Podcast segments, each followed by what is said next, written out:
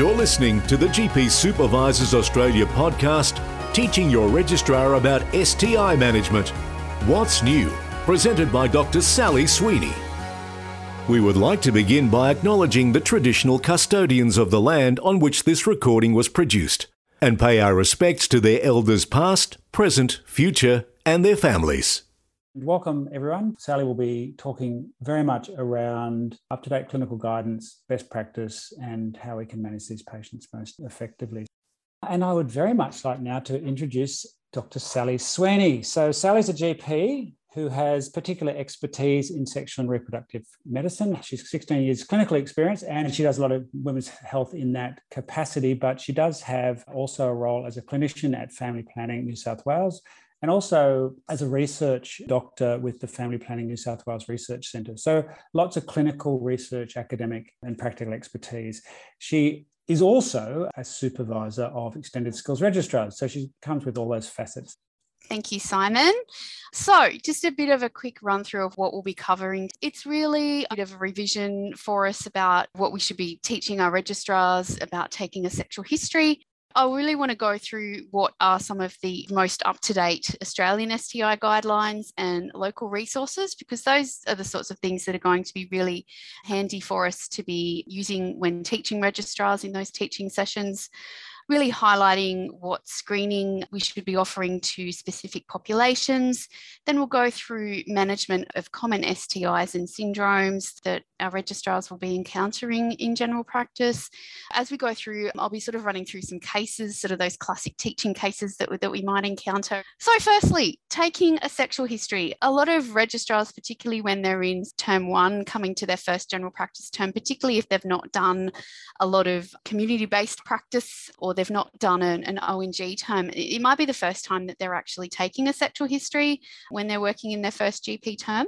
So it's really good as a supervisor, I guess, to spend a bit of time going through what a sexual history should look like and spending some time working with your registrar to make sure that they're really taking an adequate sexual history because it is a bit of a learned skill and it can be quite uncomfortable sometimes for newcomers to get their head around what sort of language to be using. There's often cultural influences and sometimes male registrars might find it difficult asking female patient sensitive questions for the first time that they might not be used to asking. So there's a lot of factors going on that can make it a bit of a tricky consult to learn. So one thing that can be good to do is spend a bit of time role playing taking a sexual history just so that the registrar can get used to using the words and saying the words so that they roll off the tongue and it doesn't sound so forced. So it's really important to ensure that your registrars are normalising the conversation and seeking permission to proceed. So I often find myself in consultation saying things like, look, I ask all of my patients these questions when we're doing cervical screening. Is it okay if I ask you those questions? Or saying an introductory statement like, we offer routine STI screening to everyone under 30. Is it okay if I ask you some specific questions about your sexual history?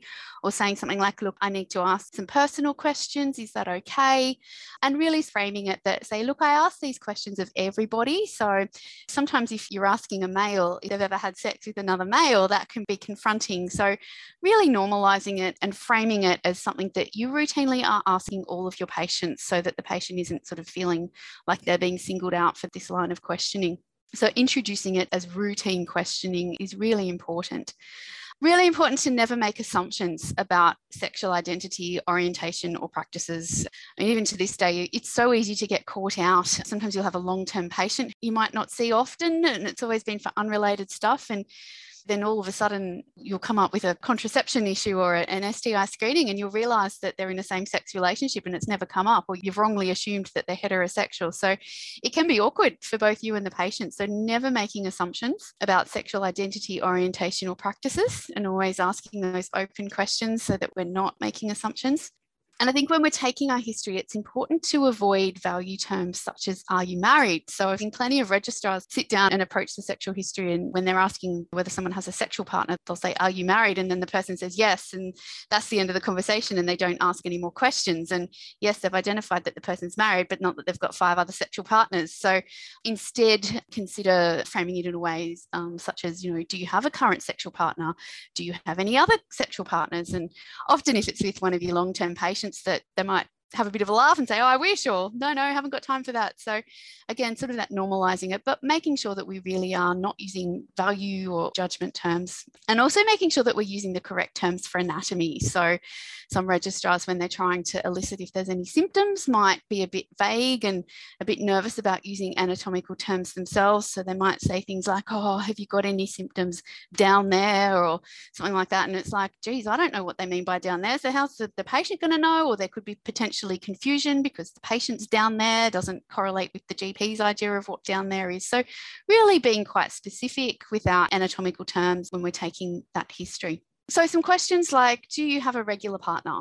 If the answer is yes, then are there any other partners for you? Because then it sort of makes it okay for the patient to say yes, because they might be feeling a bit nervous about revealing that they've got several sexual partners. But again, normalizing it. And sometimes, particularly working in the youth sexual health clinic where they're coming for STI screening, and you can see when you're asking in the last six months how many partners have there been. Sometimes it's like when taking the drug and alcohol history to sort of try and establish some rapport, you might overestimate. So you might say, Oh, has there been 10 partners? And they'll say, Oh, no, not that many. And it just makes them feel more comfortable to give that appropriate history. So questions like are there any other partners for you and then quantifying in the last six months how many partners have there been for you because that's important when we're thinking about our contact tracing and then how recent is the most recent sexual contact particularly important for window periods which i'll talk a bit more about as we move along really important one is to ask a female if they've ever had a female partner and a male if they've ever had a male partner. Because again, that might not be something that they will openly offer up. But if we frame it and say, look, I ask everybody this question and you really normalize it, you're more likely to get an answer that's more honest. A question that can be really tricky to learn is asking what type of sex someone is having because that can really inform what testing we should be doing and what risks are present.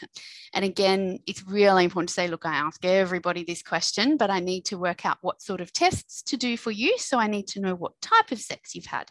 So, for example, asking females if they're just having vaginal intercourse or if they're having anal intercourse as well is important because we know rectal chlamydia has a completely different treatment and follow up to vaginal chlamydia. And particularly men who have sex with men, it's really important to establish what type of sex they're having, whether it's receptive anal intercourse, penetrative anal intercourse, because again, that will change risk stratification and things like that. So, finding out what type of sexual behaviors are going on is really important. And also asking if they've ever had an STI is important as well. Asking about condom use is important because, again, that's part of your risk stratification. If you're dealing with men who have sex with men, MSM refers to men who have sex with men. PrEP, so PrEP stands for pre exposure prophylaxis. So that's where men who have sex with men can take some antiviral HIV medicines prophylactically before sex. And there's two ways to take it. You can take it as a regular daily medication, or a newer way to take it is on demand, where you take it for a couple hours before intended sexual activity and then for a couple of days after. So important to ascertain if got a man who has sex with men, whether he's using PrEP. Contraceptive history for your female patients, you want to establish if there's pregnancy risk, and then that can lead to some opportunistic contraceptive consultations there really, really super important to establish if there are any current symptoms, because then that should trigger an examination and then that might trigger some specific tests in addition to your background screening tests that we'll be performing as part of an STI consultation. Specific populations have specific screening needs. So, for example, IV drug users, people who have been in prison, sex workers, pregnant women, ATSI people, refugees, all have more specific screening recommendations that we can go through. Vaccination status is an important one as well. So, as part of your STI screening, you can be assessing immunity to hepatitis B for all heterosexual patients. Hepatitis A is recommended for men who have sex with men. So that's an important one to think about. HPV vaccination for both men and women is also quite important. And just to flag in the research setting, there is some emerging research that shows that the Bexsero vaccination actually does have some protection for gonorrhea. But obviously, we're not recommending Bexsero, but that's more of just a, an interesting little research snippet that's been shown. If you don't remember anything from this talk other than the next point, make sure that we're all making our registrars aware that they must always be examining a symptomatic patient. So if a woman reveals that she's got some postcoital bleeding or that she's got some altered abnormal vaginal discharge, she's not someone we're going to send to the bathroom to do a self-collected vaginal swab. She's somebody who should be scoring an examination. So always, always, always, when teaching your registrars, they should gain a really good understanding that symptomatic patients should always score an examination. And then the follow on from that is that it's something worth considering to offer a chaperone during a genital examination. And the RACGP actually have a specific guidance document on offering a chaperone.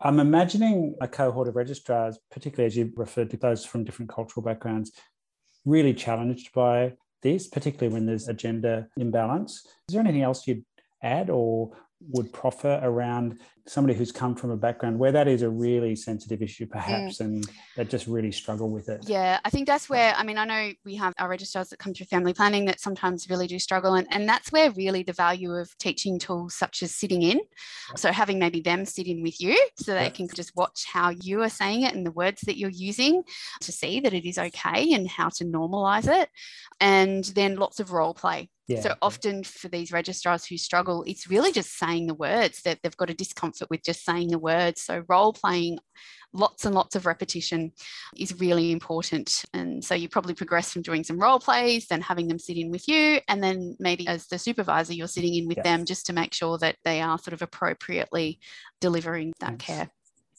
that segues nicely into that there are lots of resources available to you as supervisors to be setting your registrars up with a toolkit for approaching sexual health management in general practice.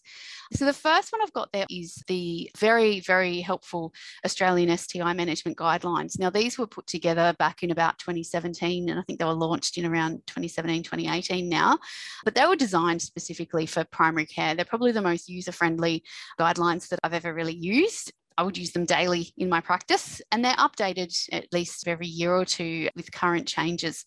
So they're very helpful guidelines, and they'll cover individual STIs, population screening requirements, really, really user friendly. That is something that you'd be wanting to set your registrar up with. There's also some supervisors might be familiar with the old Blue Family Planning Handbook that underwent a bit of a revision back in 2019, and in 2020 that was relaunched as an online handbook. So that's a really good resource that also covers the breadth of scope of practice in reproductive and sexual health. There's recently released therapeutic guidelines chapter on sexual and reproductive health, which is also a really, really good resource that I'd encourage in your teaching practices to make sure that your registrars all know how to log into that. It covers everything from STI management through to contraception, through to syndromes, through to medical termination of pregnancy. So that is a, a really useful chapter to be making sure your registrars are familiar with and using as well. So for those of you working in New South Wales, the New South Wales STI Programs Unit or STIPU is a fabulous source of information and they're involved in writing a lot of the guidelines. And so there's a specific suite of resources that they have developed relevant to general practice. There's also ASHM. So some of you may have heard of ASHM. They're the Australasian Society for HIV, Viral Hepatitis and Sexual Health Medicine. They've got a really good website that has learning modules. You can join ASHM for a yearly membership. They put on an annual conference, but they've got lots of online learning modules and they're a really good resource as well. STIPU have put out a specific testing guideline, which was updated in 2019 for screening men who have sex with men. It's a two page PDF that's really important for your registrars to have in their toolkit as well. Really good contact tracing tool, let them know.org.au. That's a good one to use with your heterosexual patients who have an STI and need to contact trace. It's an anonymous way where you can just put in an email address or a mobile phone number and it will send an anonymous message to someone saying, hey, you've had a chlamydia contact and you need to go and seek testing and treatment. And then Drama Down Under, that's one for men who have sex with men to be able to do their anonymous contact tracing. So we're just going to change pace a bit and go through the classic routine asymptomatic STI screen that might be coming in to see a registrar. So we've got young Abby, she's 23 and she presents for her oral contraceptive script. Probably all seen this several times a day. She's otherwise on no medications, she's got relevant medical history. So what questions would you be expecting your registrar to be asking of Abby? And what tests would you be thinking that we should really be offering to Abby? Some questions there around whether she's using condoms. So that's going to be important to assess sort of STI risk. use of missed pills, condom use. Why is she on the COCP? You can think about offering her a LARC and uh, you know, we want to be assessing her compliance with the pill. Urine test for chlamydia. Has she ever had an STI? Do you have a regular partner? I think this just makes a really good point that's a broader point for registrars, and that's that notion of the simple script. And I'm hoping that you'll do teach this to registrars. Often we see it as something to catch up and we can just take that very one or two questions and then here's the script. But as Sally's illustrating here, there's many, many questions, important questions that we should be asking Abby and, and we need to ask our patients who are coming for a statin or for an antihypertensive or for a, a repeat of their SSRI. So I think it, it illustrates a broader point around there's no such thing as a simple script. Mm. It's a real opportunistic consultation where there's a lot to cover. So obviously the lines of questioning we're asking about whether there's a current partner, numbers of partners, sexual practices, condom use, contraceptive compliance, any symptoms. That's a really important one. Does she have some postcoital bleeding? Is there any intermenstrual bleeding? Does she have deep dyspareunia? So, in terms of what tests we're going to do, what we've sort of moved to for many years now is certainly for men, it's first pass urine. And as long as they've not passed urine in the last 20 minutes, you can send them to the bathroom. So, it used to be many, many years ago that it had to be a first morning urine for the male STI screens. But really, a first pass urine can be done if it's been 20 minutes since they've last passed urine. But really, for women, such as this case, we'd be looking to send them to the bathroom to do a self collected low vaginal swab as our preferred option for screening for chlamydia because it is actually a little bit more sensitive than a first pass urine.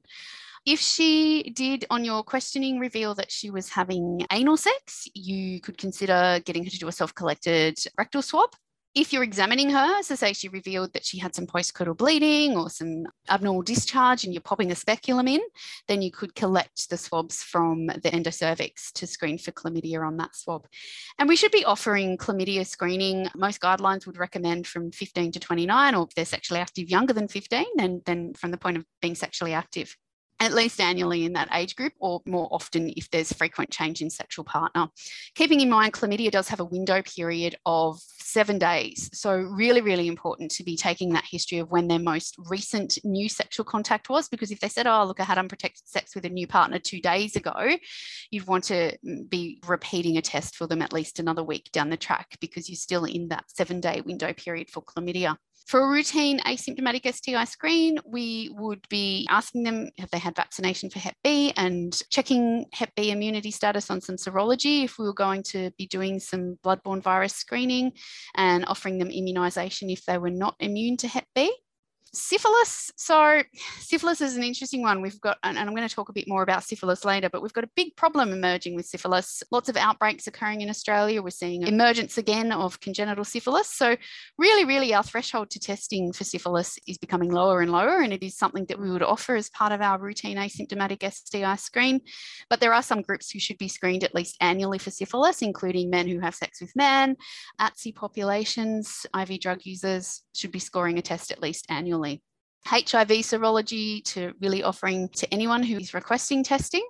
And remembering for our bloodborne viruses that most modern tests will be picking them up in a window period of six weeks, but the gold standard for window periods for our hepatitis, HIV, and syphilis serology is really up to three months. So, talking about those window periods and retesting if needed to satisfy those window periods all of the guidelines talk about gonorrhea screening according to risk assessment, but in reality, if you're ordering a chlamydia PCR, you're automatically getting a gonorrhea PCR because they're done on the same assay.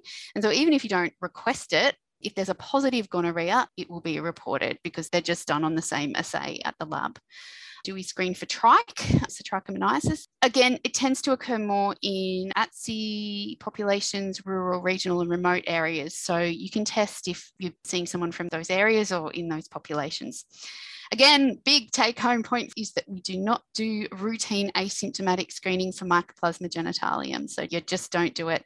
And I will talk a bit more about that, but no routine screening for Mycoplasma. So, a bit on chlamydia. So, it is our most commonly reported communicable disease in Australia, often asymptomatic. So, most chlamydia is asymptomatic and we won't know they're there unless we test for them. But it is often implicated in our syndromes. So urethritis, cervicitis, pelvic inflammatory disease, chlamydia is a player often that we see in those syndromes. If you do see a positive chlamydia, you do recommend contact tracing all partners from the previous six months. So that's where you can be offering the patient those, let them know websites to assist with that. And there is remembering a window period of seven days. And we do recommend that for everyone with a positive chlamydia, that they have a rescreen after three months. And that's not so much a test of cure, but there's a high rate of reinfection in positive chlamydias. So the current guidance is to be rescreening after three months. And I often just tell the patients to put a reminder in their phone for three months to come back on in for a test. The two situations where you would be doing a test of cure in a month's time for chlamydia would be in pregnant women and where you've got a rectal infection. The management of chlamydia there is taken straight from the Australian STI guidelines. And just to say on that, that there was a bit of a shift now um, about a year or two ago. So for many, many years, first line for uncomplicated chlamydia was the stat dose of one gram of azithromycin. But what we're seeing is that the use of azithromycin is really pushing resistance in mycoplasma. So the guidance changed to re-emphasize and reintroduce doxycycline as a first-line option for uncomplicated chlamydia. So really offering our patients a week of BD doxy or the stat dose of azithromycin. And yeah, the reason for that is really that the azithromycin is sort of contributing to the resistance situation with mycoplasma. A lot of patients, they're not going to comply with the week of doxy. So a lot of patients, when offered the choice, will still choose the stat dose of, of azithromycin. But it really is using that joint decision-making model and, and offering them both options. For anal rectal infection, you need to do the seven days of BD doxy, but if they're symptomatic, then they should have 21 days. PDPT, which is patient delivered partner therapy. And I have included a link there to an article that does talk a bit about PDPT because the, the tricky thing is that the legislation around this differs by state. So, depending on what state you're practicing in, you need to be familiar with what your particular state's legislation is. But in a nutshell, it's really where you are offering a prescription for your patient's partner to take to the chemist to get their azithromycin. And it's really about using it in situations where you think your patient is going to be at risk of reinfection because there's a current ongoing sexual partner who may not seek treatment and testing. So, certainly in New South Wales, there are some rules around doing it, but you can do it. And I do do it in my clinical practice. There are some rules around having to keep a record of the person that you've issued that prescription for, and it does need to be separate from your patient's medical record. So we have a folder that lives in a locked cupboard at one of my workplaces where we do that. And you have to do your best to ascertain whether that person has any asking, do you know if your partner's got any allergies, any medical history? You have to get two forms of contact for them. So that there are some rules around doing it, but it's certainly something to consider. And it does assist in managing your own patient if there is risk that that cycle of reinfection won't be broken. Moving on to gonorrhea. So it does tend to be more common in men who have sex with men, younger heterosexual ATSI populations. But we are seeing, that said, a lot of it in our heterosexual populations, We're seeing more and more gonorrhea cases over the years in heterosexual populations. And we are seeing, unfortunately, increasing antimicrobial resistance to our first line treatments. So gonorrhea, you need to contact trace for two months prior and you must do a test of cure at least two weeks after treatment. And really, really important, one of the, the biggest take home points for this is because we do have such emerging resistance, is that you should take a sample for microscopy culture and sensitivity prior to your antibiotic treatment. So if it's a male and it's been on a urine sample, you would get a urine sent for MC&S prior to treating him. Same with a female, if you've detected it on a vaginal swab, you would then take, when you've got the result, call them back for treatment. If there wasn't an MC&S done at the time, you would get a repeat swab for MC&S prior to giving them that treatment, just to really help in that identification. Certainly, the current first line uncomplicated treatment advice is the 500 milligrams of ceftriaxone plus a gram of stat azithromycin. But there is lots of emerging resistance to ceftriaxone in certain areas. So that's something to really be on the lookout for. I do want to specifically highlight the very unique screening requirements for men who have sex with men. So there is this really, really good two page guideline that's been put out by STIPU that really outlines quite nicely what we should be offering these patients, usually every three months, but at least annually for some of the tests, but usually three monthly testing is what we're setting up our men who have sex with men with. And so for these men, they should be getting syphilis serology. So this group's one of our groups that should get it at least annually. But obviously, if there's more change in sexual partner, then three monthly. HIV serology, as I said before, hepatitis A testing if they're not vaccinated and vaccinating if they're antibody negative. Same for hepatitis B. And in a man who might be living with HIV, taking PrEP, or with history of IV drug use, we'd want to be screening for hepatitis C at least annually as well. And then the swabs. So for these guys, they need to get a throat swab for chlamydia and gonorrhea, an anorectal swab for chlamydia and gonorrhea, and a first pass urine. So you've always got to remember it's two swabs and a urine and some bloods for these guys. And they'll collect the anorectal swab themselves unless they're symptomatic, in which case you should examine them if there's some signs of proctitis first pass urine and so if they haven't weed in 20 minutes then they're fine to do a first pass urine and a throat swab.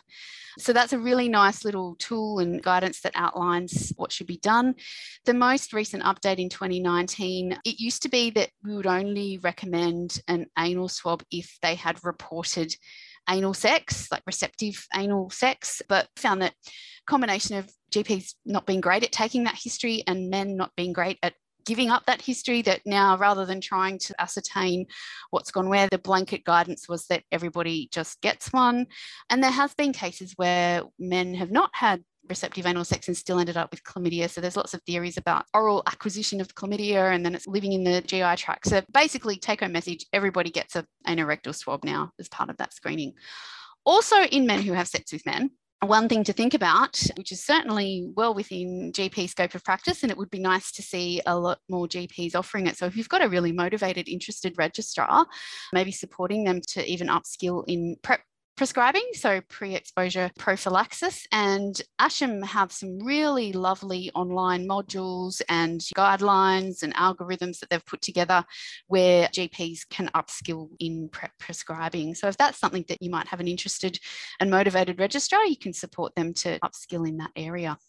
How often should you screen for HIV, Hep B, and Hep C in a patient who comes to request for the test?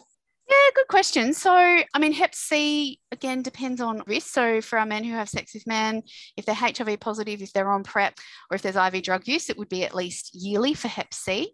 HIV and syphilis again depends on window periods and exposure. So, if there's been new unprotected sex, then that might be something you might screen for every three months. It's really a bit of a, a risk assessment, but for men who have sex with men, at least 12 months. But that's where those Australian STI guidelines are really nice because when you look in the populations, like there's a drop down box at the top that'll say populations, it'll tell you the guidance for testing intervals there. So that's quite nice.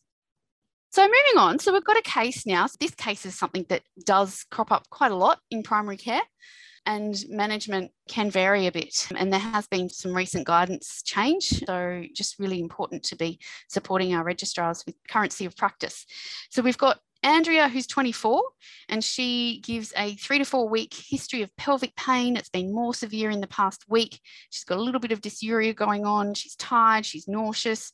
She's got some offensive vaginal discharge. She's got a Mirena in that's been there for a year and a half, which she's very happy has given her amenorrhea. And she's been with a current sexual partner for five months, and she had a last STI screen eight months ago. She's not using condoms.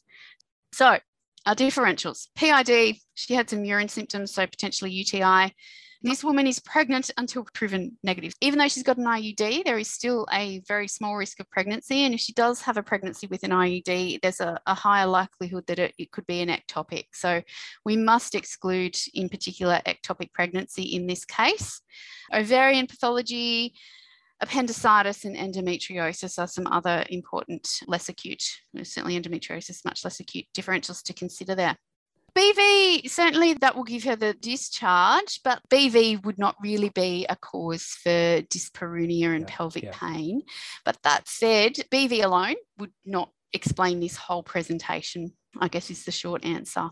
So, this woman we would absolutely be examining. So, again, really want to make sure that your registrars are knowing that they should be examining these symptomatic presentations. We'd want to be palpating her abdomen, making sure there's no signs of a surgical abdomen if we're worried about an ectopic. We'd be putting a speculum in, making sure we could see her IUD string, looking for signs of inflamed cervix and cervicitis. And we would need to be doing a, a bimanual pelvic examination, looking for cervical motion tenderness, tenderness, uterine tenderness. So in this case, we saw some cervicitis. She had pelvic tenderness. She had a negative beta HCG.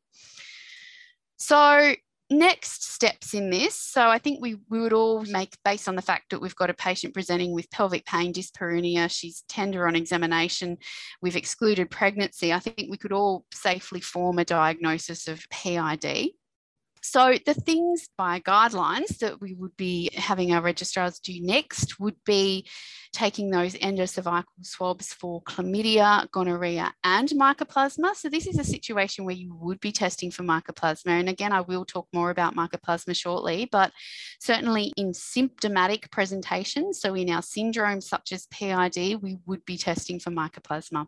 We'd want to do a high vaginal swab for MC&S. You could consider trichomonas if you were in a higher risk setting or demographic.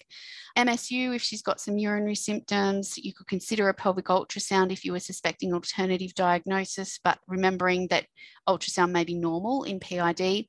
And bloods, you know, a lot of people want to do full blood counts and CRP when there's a PID presentation, but often they will be normal in mild PID it would be appropriate to commence empirical antibiotics as per current guidelines, and I'll show you what those are in a minute. And also offering her partner, if there is a, a current ongoing partner, some empirical azithromycin treatment and advising abstinence until treatment was completed. At this stage, we would leave her IUD in. So most women with PID with an IUD in place can retain their IUD. The exception for that would be that if there was no improvement at 48 to 72 hours, then IUD removal would be indicated. And we always must review these patients. So making sure your, your registrars are aware of your patient's recall system, if you have one, to make sure that these patients are not lost to follow up because we need to make sure that they are clinically improving with a good 48 to 72 hours of antibiotics on board.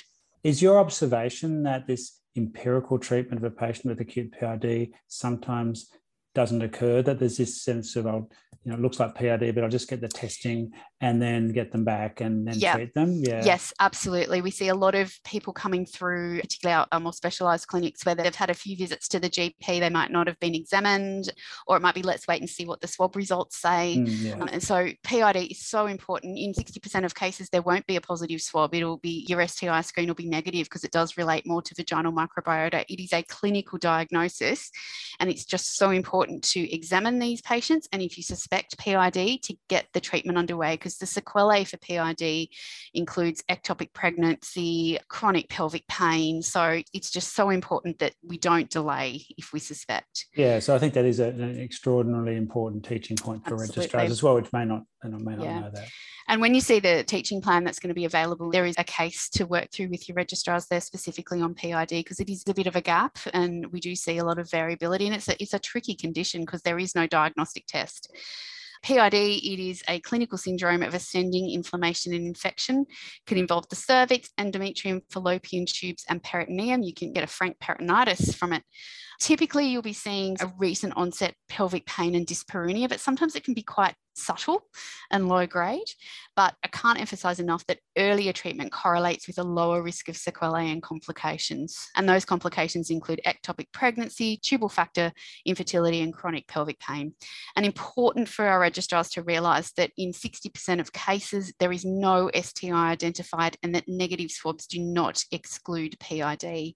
It's a polymicrobial condition and it often involves the host vaginal anaerobes that are present, sort of creating this perfect storm of ascending infection. So it's a clinical diagnosis, and we really want our registrars to maintain a low threshold for suspecting PID and commencing empirical treatment. So empirical treatment, about two years ago, a stat azithromycin dropped off the empirical treatment. So currently empirical treatment for non-procedural, so of someone within six weeks of a procedure, they get a different antibiotic, but for your non-procedurally related PIDs, they're going to get 500 milligrams of ceftriaxone intramuscularly. It's a gluteal injection. If you're lucky enough to be located near enough to a pharmacy, you can just give them the script for the 500 milligram vial and they can come back and you can give it or have the nurse give it. Sometimes, though, if you're a long way from a pharmacy, your doctor's bag supply has a two gram vial. So there's just a bit of maths involved to divide it. And so they get a 500 milligram dose. And then it's two weeks of BD metronidazole and BD doxycycline. And that guidance on how to manage PID is really nicely outlined there in the STI management guidelines. Follow up. So this patient comes back and she's improved at 48 hours. She's slightly less tender, and we got her results, and she's actually got a macrolide resistant mycoplasma. And this is something that we are seeing more and more of. Mycoplasma is a big problem, and did a recent audit of 12 months worth of PIDs at family planning, and we saw mycoplasma. I think it was in about 9% overall of our PIDs, but it was something like a third almost of PIDs where we had an STI identified. So it's certainly up there. So, a bit on mycoplasma. It's a sexually transmitted bacteria. It's one of the smallest bacteria and it lacks a cell wall, so it's very difficult to culture, which is why we're very reliant on PCR testing for it. It's associated with the syndrome, so urethritis, cervicitis, PID, possibly proctitis. Asymptomatic rectal infection, however, is very common among men who have sex with men. Very difficult to culture, and we are having big problems with emerging resistance. It has significant macrolide resistance, and a significant driver of that is that if you've had azithromycin in the preceding 12 months, that is a significant risk factor for developing a macrolide resistant mycoplasma. It doesn't really like the throat, so it does pharyngeal infections rare but we do not want screening of asymptomatic individuals because we don't want to identify a large burden of asymptomatic carriers who might have a low, low load of it. Because then, if we treat these people, we're stuck with a large proportion of them. And depending what study you look at, it can be between 50 to 80% resistance. So we don't want to be driving that more by identifying a large asymptomatic cohort. So, really, the only people we want to be testing is people with symptoms and a current ongoing sexual contact of an index case, and that is to protect the index case from reinfection. And not everywhere does resistance testing. So there is a particular macrolide resistance assay that is available through some labs. So important for you to just ask your local lab that you use whether they do a macrolide resistance assay on the MGPCR and making sure that you're using a lab if possible that does that. So, in a case of mycoplasma PID, all of the international guidance advise moxifloxacin for 14 days for mycoplasma PID. The problem is that it's quite expensive. It's not PBS listed for this indication, so it's an off label indication. And there is a black box warning for very rare but significant tendinopathy associated with moxifloxacin. And we do want to test any current ongoing sexual partners and treat them if they are positive. And you must do a test of cure at least two weeks after completing the treatment. Don't do it too soon because it will still be positive. The PCR tests are so good, they'll pick up the dead stuff still hanging around. And I would encourage you to read a further Melbourne Sexual Health Centre are the gurus on mycoplasma. And so there's a really good treatment guideline for health professionals on their website. Melbourne Sexual Health Centre have a wonderful suite of resources for health professionals. So I'd be including having a look through those in any teaching session with the registrars on mycoplasma vaginal discharge. Again, the take home message is vaginal discharge, please examine them. I've seen too many patients who have been told they've got thrush for 10 years by the GP, no one's ever looked, and then you have a look and there's a vulval cancer there. That sounds silly, but we really must be having a look at anyone who is symptomatic because women will very readily self diagnose as thrush and it, it may not be thrush. So, always having a look, always examine, making sure spending some time with your registrars that they are well and truly aware of the indications for cervical co-testing. There's a bit of an overuse of the co-test in the first few years of the cervical screening renewal. So there's a really lovely it was updated uh, since the initial release of the cervical screening guidelines about when to do the co-test and what constitutes signs and symptoms for co-testing. And there's again from Melbourne Sexual Health a really lovely treatment guideline for vaginal discharge just a bit of revision of Amsel's criteria. It's really helpful. We use those pH vaginal testing kits in clinic, and it's nice to sort of be able to go, okay, there's some homogenous discharge, it's got an elevated pH, it's got that classic BV smell. I'm, I'm confident it's BV. So it's just a tool that you can use as well just treatment there for BV. And there is, again, Melbourne sexual health recurrence is a big problem. Recurrent BV is a problem in 50% of women. So if your registrars are turning up with patients with recurrent BV, that there is a nice little treatment guideline from Melbourne sexual health. And just to say importantly that there are some over-the-counter intravaginal lactic acid and probiotic products. There is no evidence of benefit for them just to say now, just to finish off, spend a couple of minutes on syphilis because syphilis is an emerging problem and we really need to be having syphilis at the front of our mind in any sexual health practice and making sure that our registrars are having syphilis in their minds as well. Because in Australia, we are seeing outbreaks of syphilis, we're seeing a resurgence of congenital syphilis. So we really want to be having a low threshold for testing for it. So any genital ulcer, really need to be thinking of syphilis in your differential. Compared to herpes, genital ulcers from syphilis are less painful ulcers and the lesions are often a bit indurated and they will have some associated lymphadenopathy in the groin as well.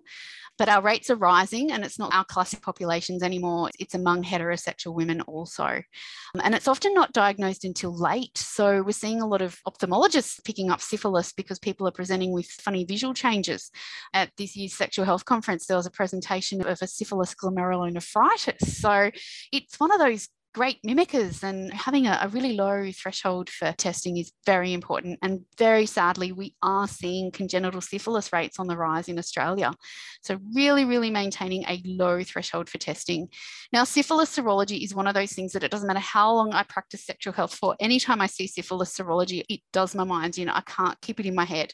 But that problem was solved about a month ago when ASHM put out this amazing two pager. It's a lovely algorithmic resource that looks at testing for syphilis, how to interpret results, how to follow up results, and what to do. So make sure your registrars have that in their toolkit because it is just the most amazing resource and it really just simplifies what can be quite complicated serology interpretation. Um, it's a really great management algorithm for syphilis. So that's an important one to know about. Just to finish up with this, and again, this is straight from the current Australian STI management guidelines about when we should be making sure our registrars are aware to test for syphilis. So, certainly at least annually, as I've said, for men who have sex with men, but can be up to every three months. For HIV positive men, up to four times a year. Routine antenatal testing is a big one. So, at the initial antenatal test, when we're doing all those initial antenatal bloods, syphilis serology should always be on that. And most centres now are recommending repeat screening at around 24 to 28 weeks as well. So that's important. Any sexual contact of a person with syphilis, offering it for any routine checkup, offering syphilis serology. But certainly, if there's any signs or symptoms of syphilis, so really low threshold for, for testing if there's a genital ulcer, and you can take a viral swab of the ulcer and, and request syphilis PCR from a direct swab of an ulcer any men who have sex with men with genital symptoms or rash. Funny, unexplained rashes can be syphilis as well. So, if persistent or unexplained rashes, again, low threshold for syphilis, pyrexia of unknown origin, persisting lymphadenopathy, unexplained liver dysfunction, always just think in the back of your mind syphilis. Thank you for the sexual history taking stuff all the way through to syphilis serology. And when I lived up in the Northern Territory, I used to give literally one hour lectures my job was the syphilis guide, and it is incredibly complex, as you say. So a simple two pager sounds wonderful. Oh, it's the most brilliant resource I've seen in the last year, I reckon. so, do you check for syphilis with rectal discharge? Is one question. Yeah, so rectal discharge alone, you'd probably be thinking more of chlamydia, gonorrhea, mycoplasma. So you'd be swabbing for those things. But certainly if there was an ulcer present, but I'd be, so I'm presenting with rectal discharges, obviously got at risk features that I'd be doing syphilis serology on them. If there was an ulcer, I would do a PCR for syphilis from the actual lesion. But yeah, someone presenting with rectal discharge, they've scored an examination, they've scored a rectal MC&S, they've scored a mycoplasma, gonorrhea, chlamydia, PCR, I would probably be doing syphilis as part of that workup. What is HSV MCS? 45 um, seconds. What's your take on herpes serology, which I know often gets oh, chucked yeah. around. So there is very little role for herpes serology, certainly not in a screening situation. So a a herpes simplex virus PCR you would do on a genital lesion when they're symptomatic, but certainly in an asymptomatic person, it has no role in screening to do serology because it's confusing because they could have positive serology and never have had a clinical presentation because their immune system's seen it, dealt with it, and they've never had a symptom. There are some very individual clinical scenarios where it may be useful where you've got discordant couples, you know, for example, in pregnancy, or, you know, a very symptomatic person who you want to know whether the partner is seronegative to protect them.